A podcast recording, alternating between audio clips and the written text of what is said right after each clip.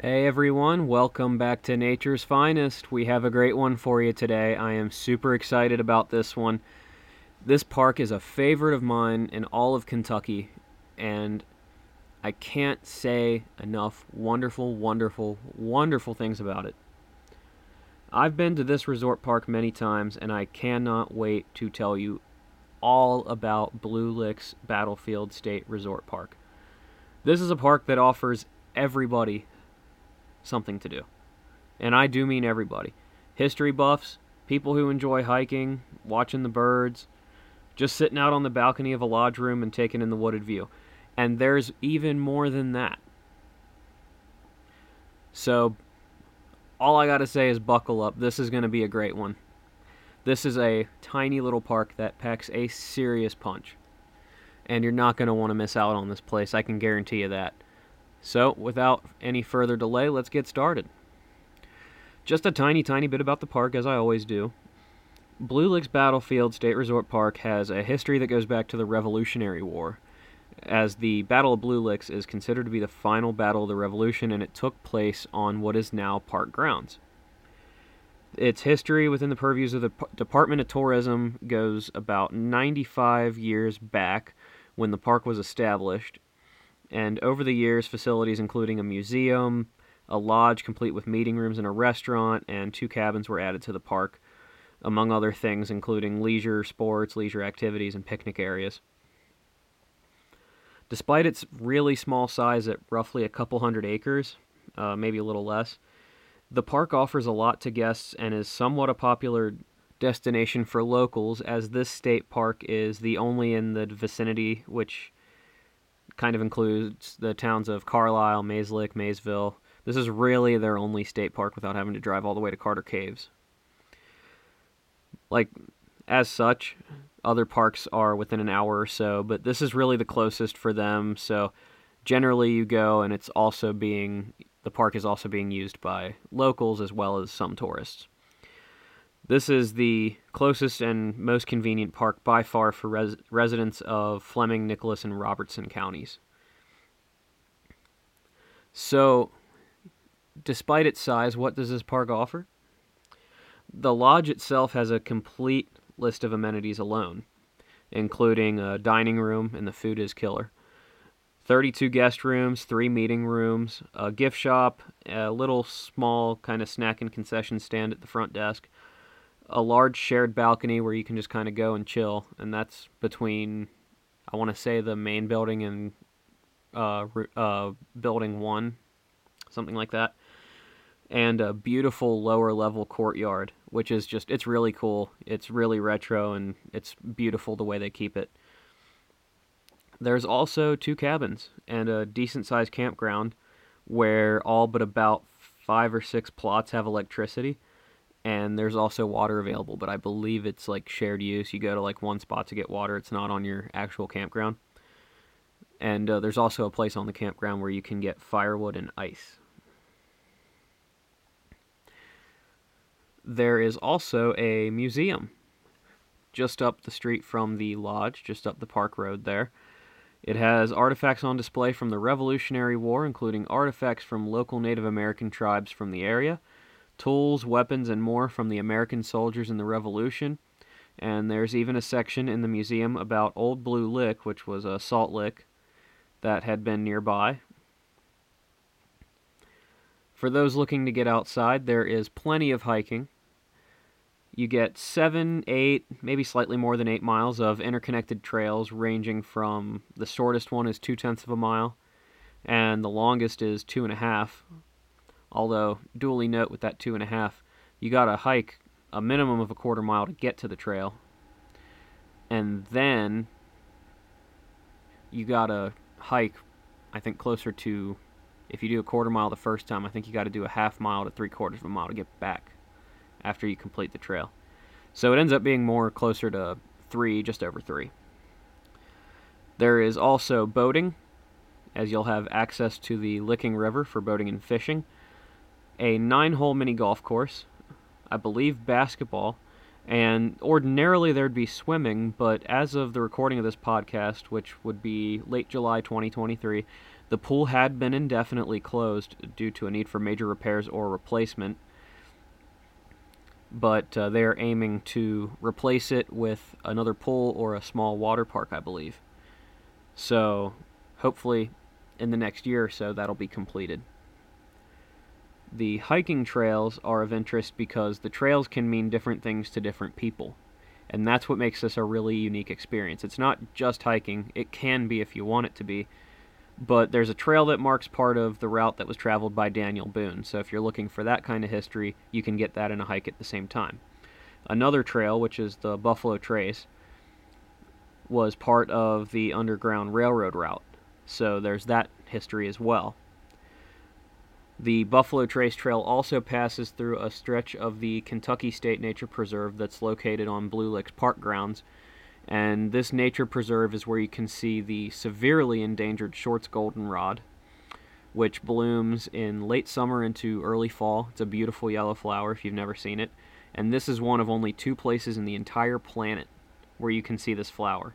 There's another little area over by Evansville, I think, Evansville, Indiana. But we have the other location, which is beautiful and it's set on a really nice park and nature preserve. The Heritage Trail uses interpretive signs to take you on a tour of the area's rich history, ranging from Revolutionary War to Underground Railroad history and Daniel Boone. There are a lot of interpretive signs. You can read different read about different things that went down in the area and really just get a feel for how historically significant this little corner of Kentucky is. Because it really is historically significant. And that brings me back to my initial remark about this park, which is there really is something for everybody. To make things even more interesting, this park is home to many events throughout the year.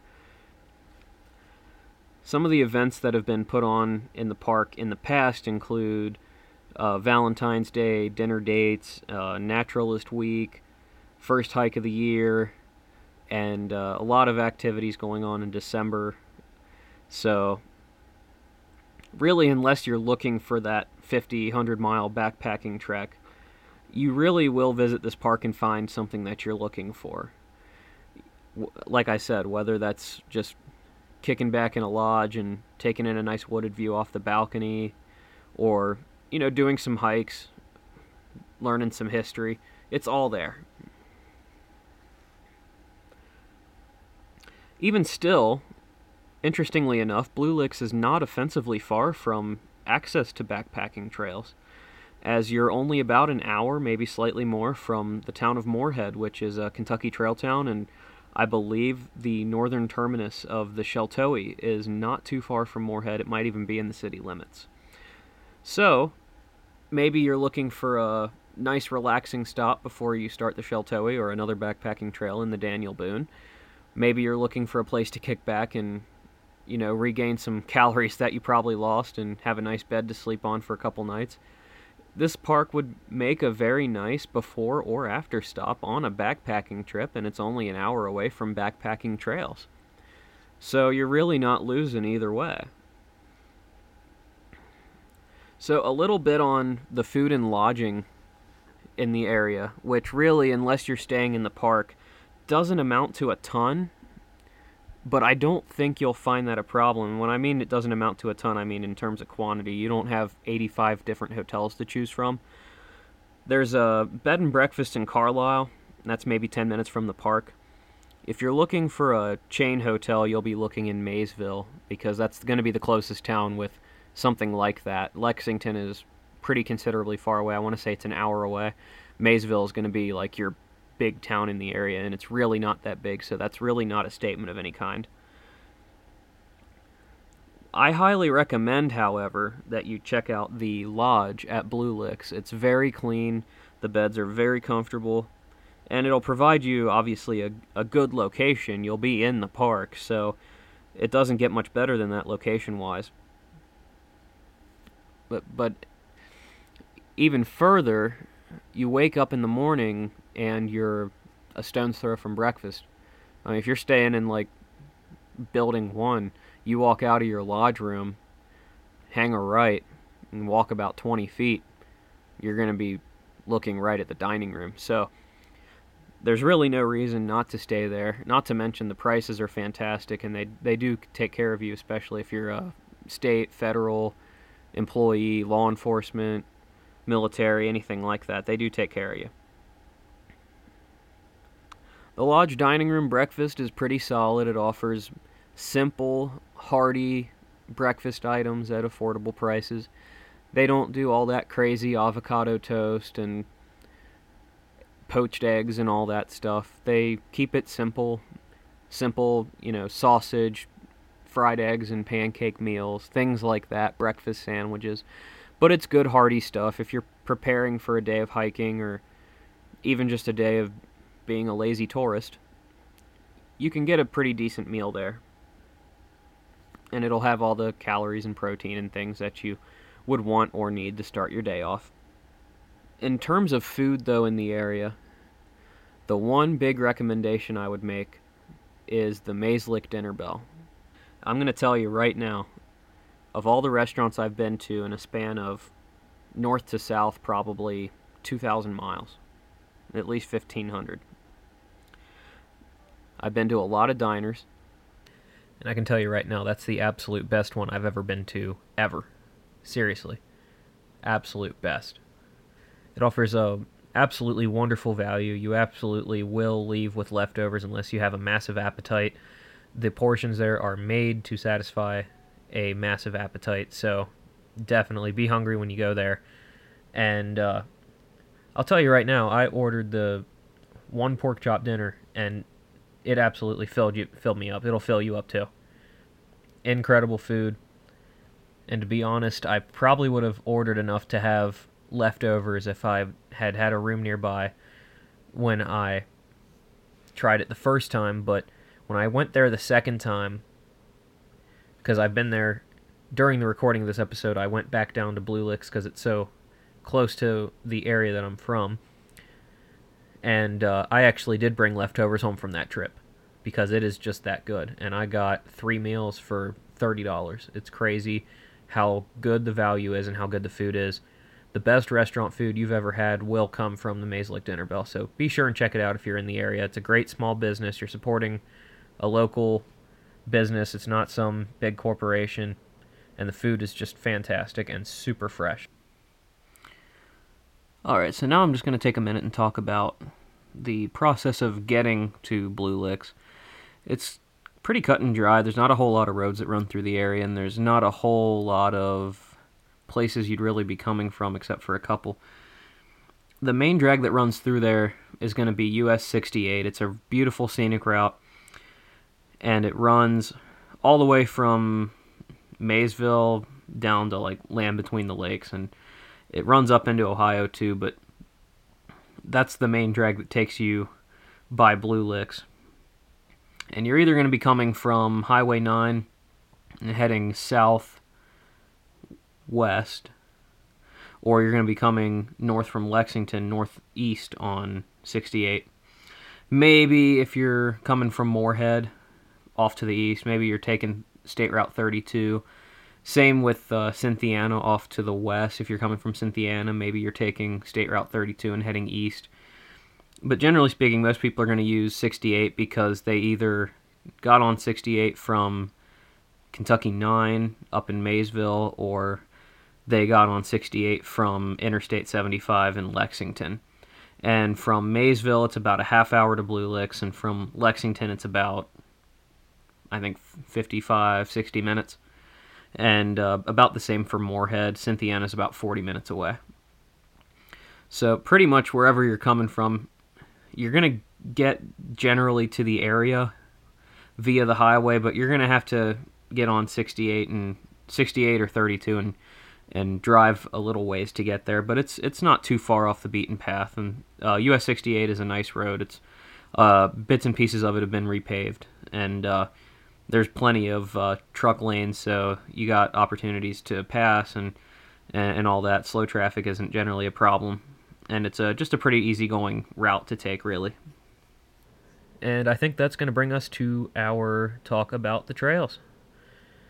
So, as mentioned before, there's not quite as much mileage at this little pint sized park as there is at some of the other exciting locations I've covered on this show. But short of like your crazy stuff like rock climbing and backpacking, there is something here for everyone, as I said, so that would not exclude hiking. And at this park, you'll find about eight miles of trails that range from super easy to pretty moderately difficult. There's not really any extremely difficult stuff here. But uh, two of the trails, as a matter of fact, follow the Licking River at least for a spell, which means you'll get a nice kind of scenic water feature along two of the trails that you choose to do if you choose to do those trails. And a lot of the trails intersect with each other.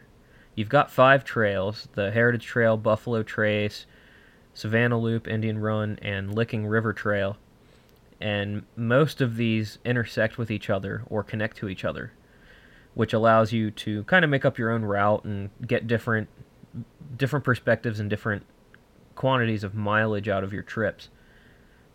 And a lot of these trails also can connect you from one park attraction to the other. So you might be visiting the museum, the on site museum, and you want to get back to the campground or you want to walk down to the boat ramp or something. And there are trails that will take you right to all that stuff.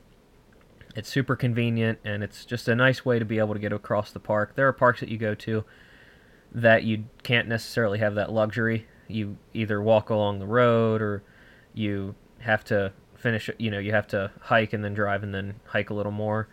But uh, this place is pretty well connected by roads to drive on and by trails. So that's kind of a nice little feature. It's not a huge park to begin with, anyways. So you're never more than a two minute drive or ten minute walk to this or this or that. But uh, I'll start with one of my favorite trails. It's a shorter trail, but it's still awesome. The Licking River Trail, and this one is pretty much a loop. It's a mile long, maybe 1.1 miles, 1.15, something like that and uh, you start and end at two different points, but they're super close together and they're connected by a trail that spans about a tenth of a mile, which is how you get 1.1, where the map will tell you it says it's a one mile trail. The Licking River Trail, at least the way I do it, starts at the picnic shelter across from the museum, and you start at the trailhead. You have to park at the museum and then walk down the stairs past the shelter, and the trailhead's on the left and you the whole way of the first stretch of the trail because there's kind of like three or four distinct sections. The first part is about maybe a quarter mile, two tenths of a mile, and it's all down, which is nice unless it's super muddy. I've kind of had a slip and slide situation where I just wasn't getting traction for anything. But uh, it's a straight shot down. There's a little kind of runoff drainage kind of creek that runs along the trail so if it just rained, that is one nice thing that you get is sometimes that'll be running and it'll it'll sound nice. It's a nice little water feature when it's recently rained or if there's snow melting off, ice melting off, that kind of a thing. But you get to the bottom, you've you're passing through it's kind of thick woods, bushes, trees. There's a lot of there's a lot of pawpaws, oaks, that kind of a thing, a few fine a few pine trees. But uh, kind of just closed in, nice, you know, plenty of uh, canopy, plenty of shade, a little bit of sun getting through, and you get to it levels out, and when it levels out, you're right next to the Licking River, and uh, you get down to the bottom. It's been about two tenths of a mile at this point, and you hang a left, and the trail actually combines with the boat ramp access road and so you, the next section of the trail actually is a third of a mile and the trail is the boat ramp access road you're kind of walking off to the side and watching for what little traffic drives up and down that road but the great thing about this section of the trail is it does level out so you're not going up or down for a little bit and you're walking right along the river which it's a common thing i'm sure in this you know this area or that area where there's you know a lot of riverside trails, but it's something I've only ha- been able to do twice now. So it's kind of cool walking along a river like that. The only other trail I hiked that was like that was a long the Niagara River actually at the Devil's Hole Trail at Devil's Hole State Park. It was a really cool experience. It's a much bigger, might I say, more action packed river. But nonetheless, this one at Blue Licks is quite a treat, and even though it's only a third of a mile or so, it's uh, a nice, refreshing change, especially for somebody like me who doesn't experience it all that often. So, anyways, after hanging a left from that first section of trail onto this paved access road, like I said, the trail is the actual road itself, and you'll stay on the road for about a third of a mile and take in those beautiful river views like I was talking about. And uh, this is also where you'll pass by the boat ramp, of course. And while I've never seen a line to get in line at this boat ramp, I would say it is still a very nice and might I add even peaceful place to set up and go boating or fishing because of the lack of traffic that goes through there. I actually have never seen anybody bringing a boat in or taking a boat out. And so beyond this point, so you've already hiked the first section and then the second section along the boat ramp access road. This third little chunk is going to take you back in the woods. You're back on the dirt trail. Uh, you're going to be surrounded by a lot of good pine trees, some beautiful wildflowers that bloom at different points uh, from spring through late summer. And of course, you'll see some of your usual staples for this area pawpaw trees, oaks, maples, things like that you get a nice thick lush green forest throughout the summer something that is just going to surround you just envelop you in a complete bubble of green and it's uh, a really nice beautiful kind of intimate experience you get a nice canopy a nice shade not a whole lot of sun gets through which keeps it cool of course the colors can be pretty nice in the fall. Last fall they were pretty nice. I got there right as they were starting to change. And even in the winter the views are extremely rewarding, especially on the Licking River, but also on all the other trails as well. Uh, after passing through the woods for a quarter mile or so and hanging a left at a trail intersection that follows signs, you're following the signs to the campground you will eventually be taken directly to the campground after a brief but pretty decently steep climb, uh, where you have multiple trailheads you can use to exit the trail onto the campground. Might be worth mentioning that the campground is it has a few campground plots that back up to trail access. So you can if you reserve a certain site, and right now I'm thinking of site seven, you can just leave your tent and there's a trail cut through right there that takes you to the Savannah Loop. So that's pretty cool. And that's going to take us to the Buffalo Trace Trail. This would be the fourth section of this uh, Savannah Loop route that I'm proposing, but it's also its own trail, uh, cut through trail, actually, that takes you through the Kentucky Nature Preserve that protects the Short's Goldenrod and also links the campground to the museum. It will also take you to one of the trailheads for the Heritage Trail. The Buffalo Trace Trail is about maybe a tenth, two tenths of a mile long. It's very short. And at one point, you will find yourself surrounded by the Short's Goldenrod. This plant is extremely endangered, and Blue Licks is one of two places on Earth that this plant can still be found. This beautiful yellow flower blooms from mid to late August through about October and it paints the whole trail yellow in the section of the trail that you can find it at.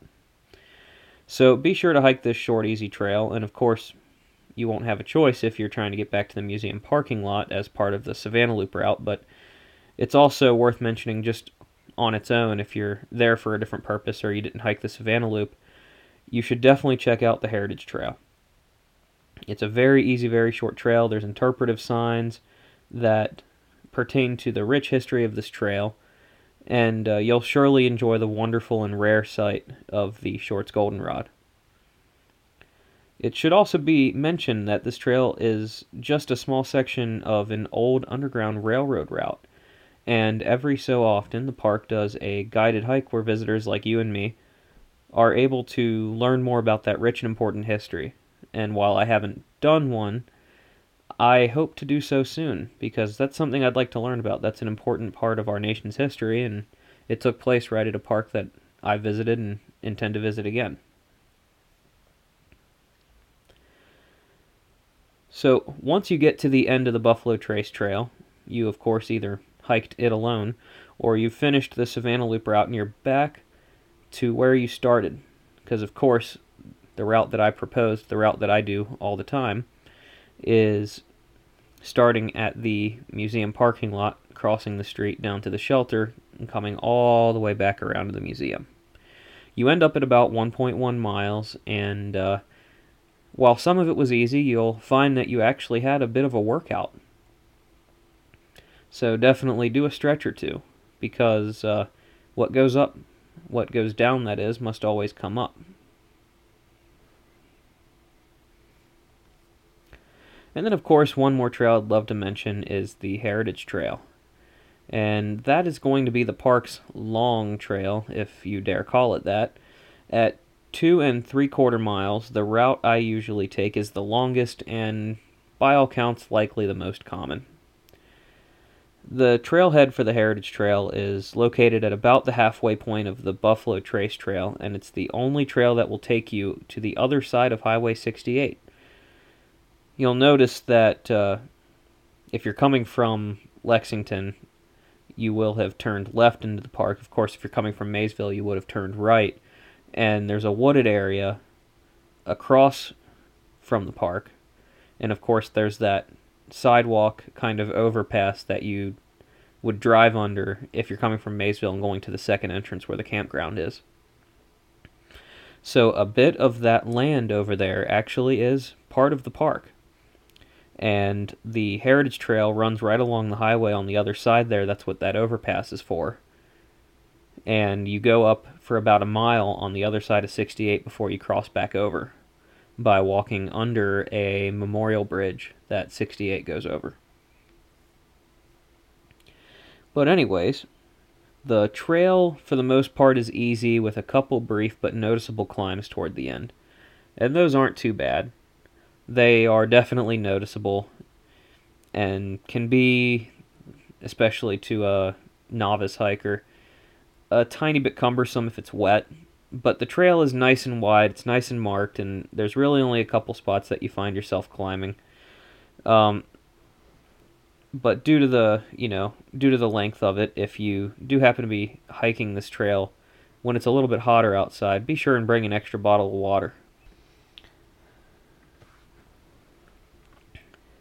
Anyways, as I said, the uh, trail for the most part is pretty easy. And uh, furthermore, it is mostly wooded, and the trail itself is a mixture of dirt and gravel. Much of the trail is lined with trees, and at times those trees provide a canopy for you, which, especially in the summer, is a very nice feature of the trail. While the trail is, as I said, relatively easy and straightforward, it's marked well and everything. It is nonetheless beautiful, intimate, and quaint, and it actually boasts a few unique features. A few, a few notable items that uh, make this trail unique include a part of an old battle fort, including a watchtower. I believe there was more than just one structure, though. and that's uh, located about halfway through the trail. I'm not totally sure if this is all original or reproductions, so to speak, but they are very cool and it serves as a reminder of the Revolutionary War history that took place on the park grounds. Remember, the final battle of the Revolution took place here. At this site, there is also a picnic table or two, and I believe a garbage can. So this would be a wonderful spot to picnic, as it's uh, surrounded by nice rolling hills and off in the distance some good wooded areas. So maybe a good peaceful spot to uh, hike in some food and give that a try. What I later found out, and I had to come back and throw this in while I was editing the episode because This is actually a really cool fun fact that I didn't know until right after I finished recording this episode. That little area is actually Tanner Station, uh, part of an old fort uh, type of thing that they had back in the Revolutionary War times. And I'm still unsure of whether or not the buildings are original or if these are replicas but it's still cool nonetheless. I'm trying to remember if there's an interpretive sign or not explaining that. If there is, obviously I didn't read it because I discovered it after the fact what it's what it's called and when it's from and all that. But nonetheless, it's still a very cool attraction that you should be sure to check out if you hike the Heritage Trail. It's hard to miss. It's just roughly halfway through the trail, and you'll start to see uh, old fort type buildings. Beyond that, you'll hike past a tiny section of the Licking River that you'll bump up against for just a second before going back into the woods. And there's a little walk off. I'm not sure if it's private property or state property, but there's a little walk off. You can go down, actually, down to the shore of the river, and even, you know, I would I would think fish if it's not private property, but I would definitely double check that. Uh, it's a nice quiet area, and uh, certainly a sight to behold, as is anything in nature. And of course, after that, you'll go back up into the woods and actually finish your hike at about the same location as the Savannah Loop when you hit the trail intersection and start following signs to the campground. So you can see how everything kind of links together and makes itself familiar to you and pretty easy to use, really. And of course, you'll just follow those campground signs until you get back to the campground. And then you'll hike out of the campground if you parked at the museum. You'll hike out of the campground again and uh, take up the Buffalo Trace Trail across to the museum. And once you've done that, because the loop, this is another loop where the start and end points aren't exactly the same, you'll find that you've hit right around 2.75, maybe slightly closer to 3 miles. Now, of course, on the map it says 2 miles, but that's just for the Heritage Trail. It does not include the mileage that you would put in hiking across the campground, hiking up the Savannah Loop, or uh, any of that. So, it's a pretty good hike, and uh, if you start and end at the museum, it can give you a little bonus mileage that you didn't really know you were in for.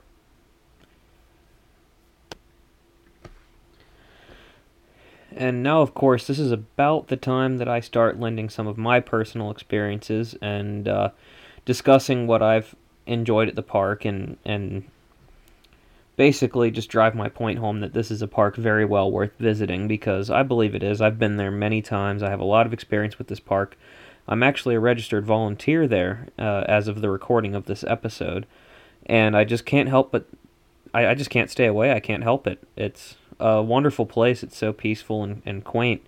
It's a hard park not to love.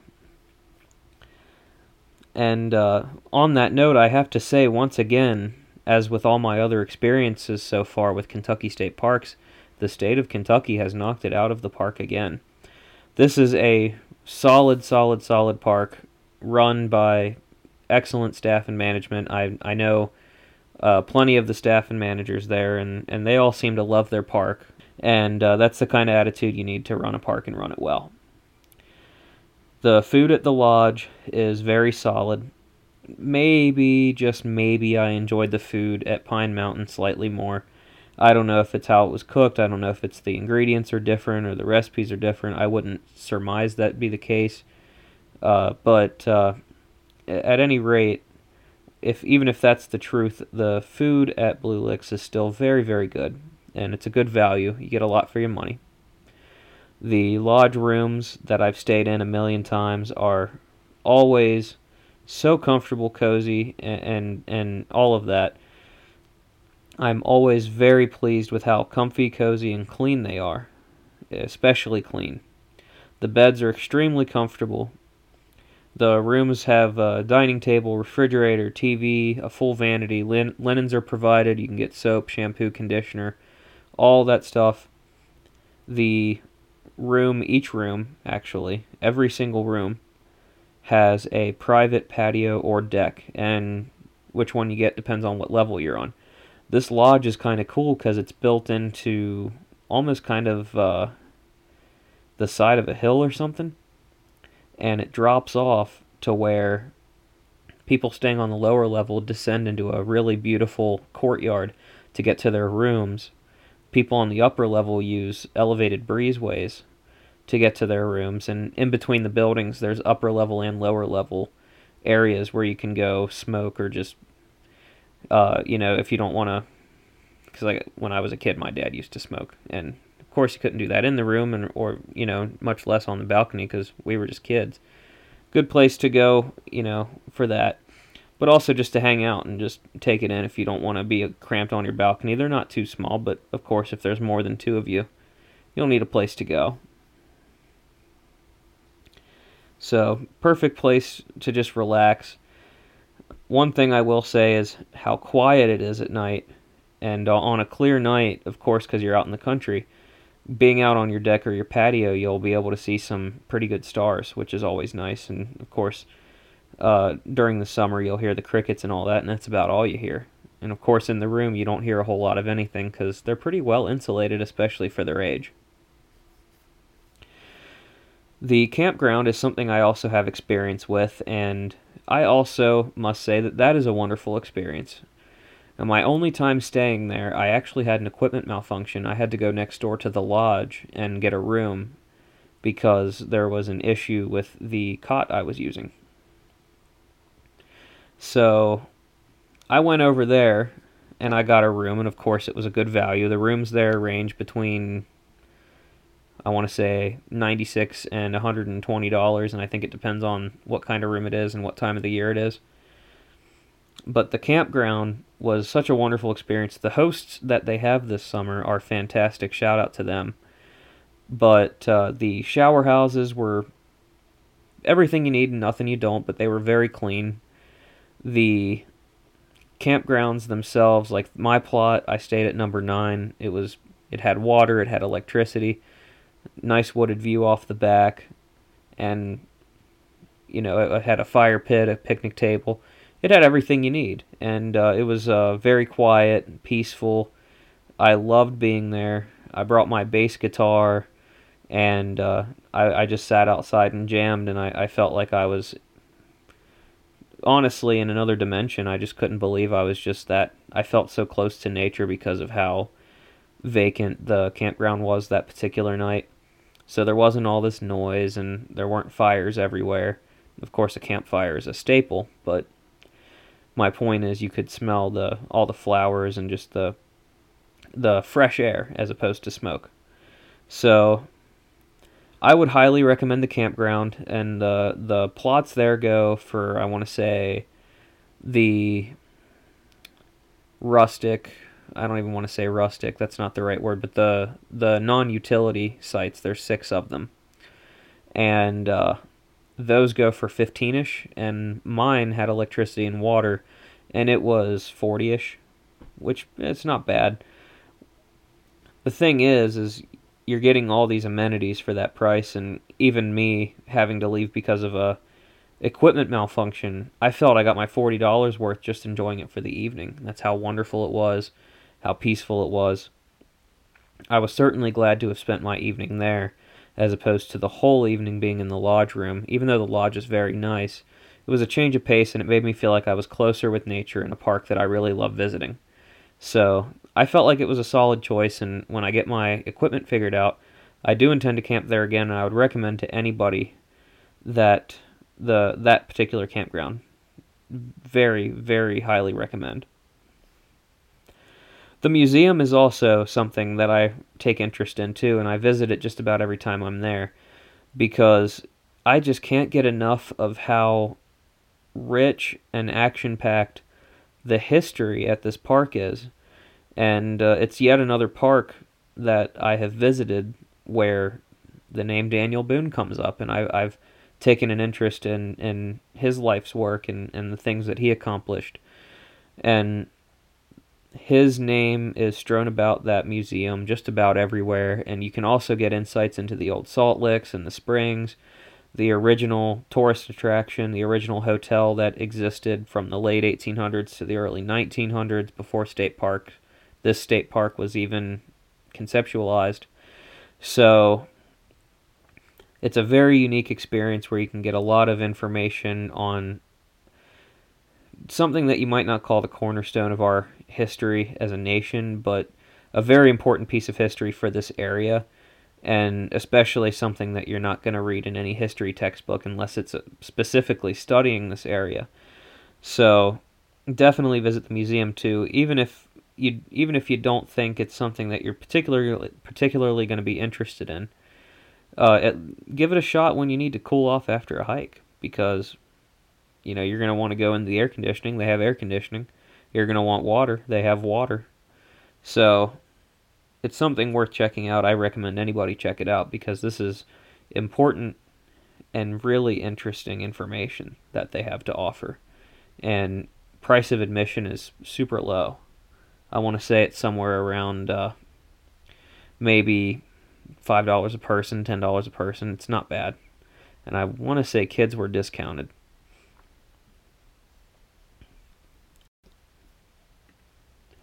And of course, there are still many, many, many other amenities at this park. There are picnic tables and picnic areas, grill out areas, all about the park. There's a couple of shelters.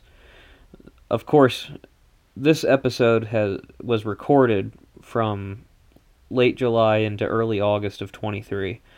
And at that time, the pool was still closed indefinitely due to needing repairs. And of course, that's subject to change any time because they're they're down on the list a little bit, but not too far in terms of being able to replace the pool or ditch it all together and possibly do a water park type of thing, which is an idea that I heard was going around.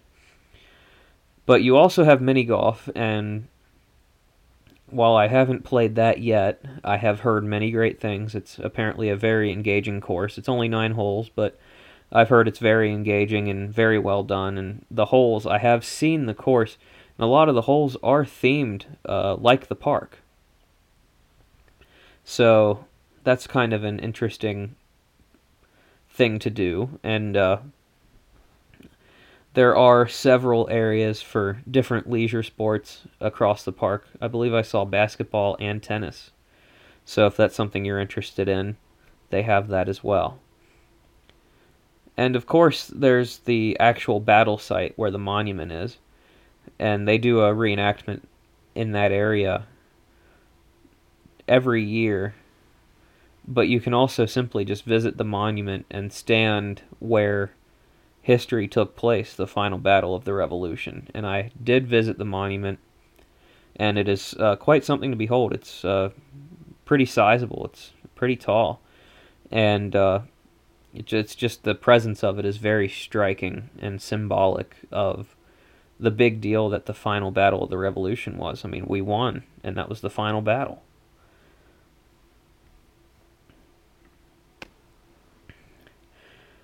So that just about wraps up the episode, really. But of course, before I go, I always introduce something that I carry in my hiking pack that uh, I never leave without. And some of you will probably not be surprised by the things that I introduced, and others of you might be like, well, yeah, I never thought of that.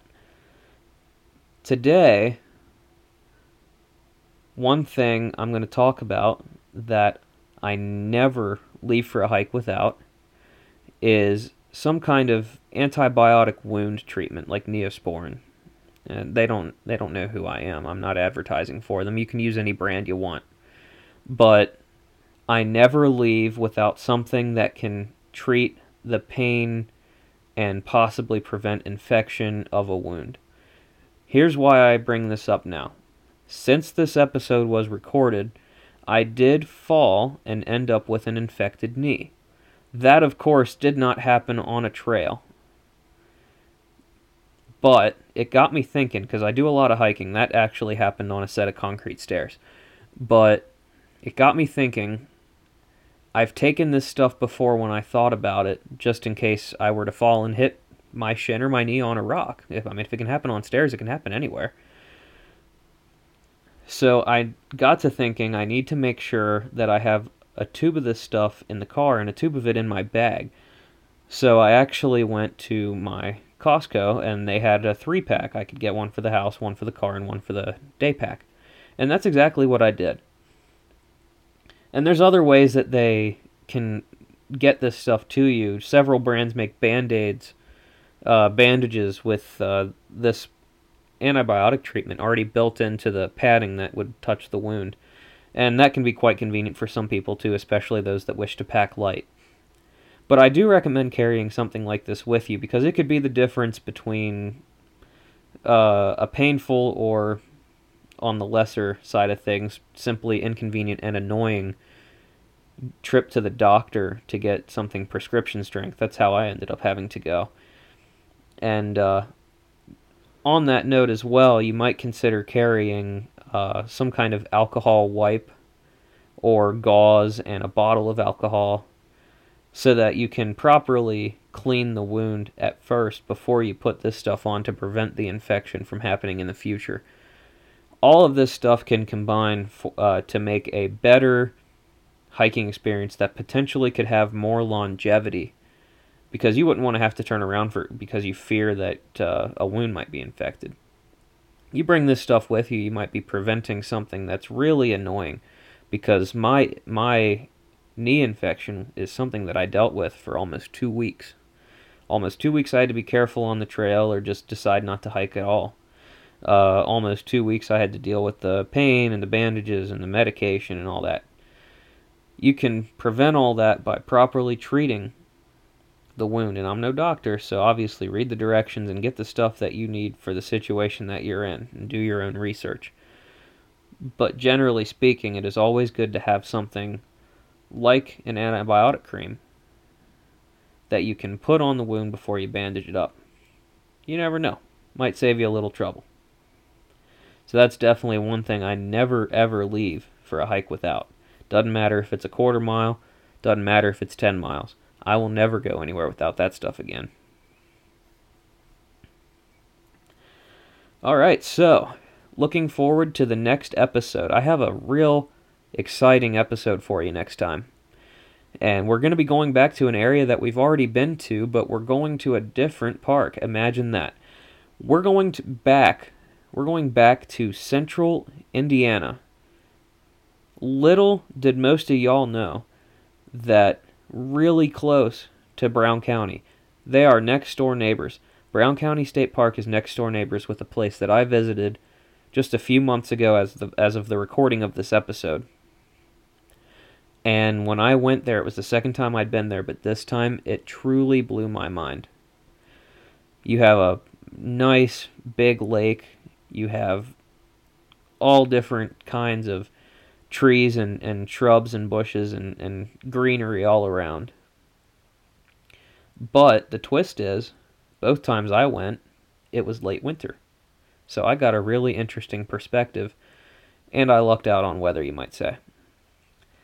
So next time, we are visiting Yellowwood State Forest in just outside of Nashville, Indiana.